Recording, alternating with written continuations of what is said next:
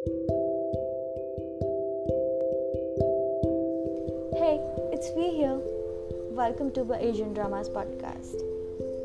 I'm so happy to have you here. This is the place where I talk about my love for Asian dramas, primarily K dramas, Z dramas, C dramas, sometimes anime or K pop or Z pop.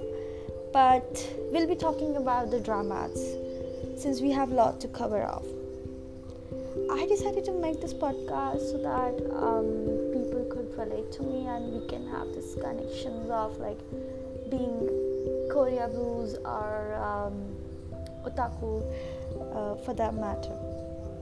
There's a lot of dramas which are um, good, some are poorly made, some are okay, and there's much to talk about, and we'll cover that in our next episodes.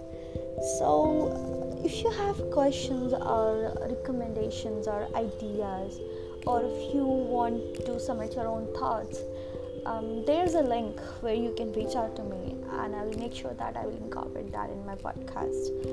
Um, yeah, I'll see you in a next episode, and I hope you'll enjoy it as much as I love talking about it. Stay tuned and take care. Bye bye.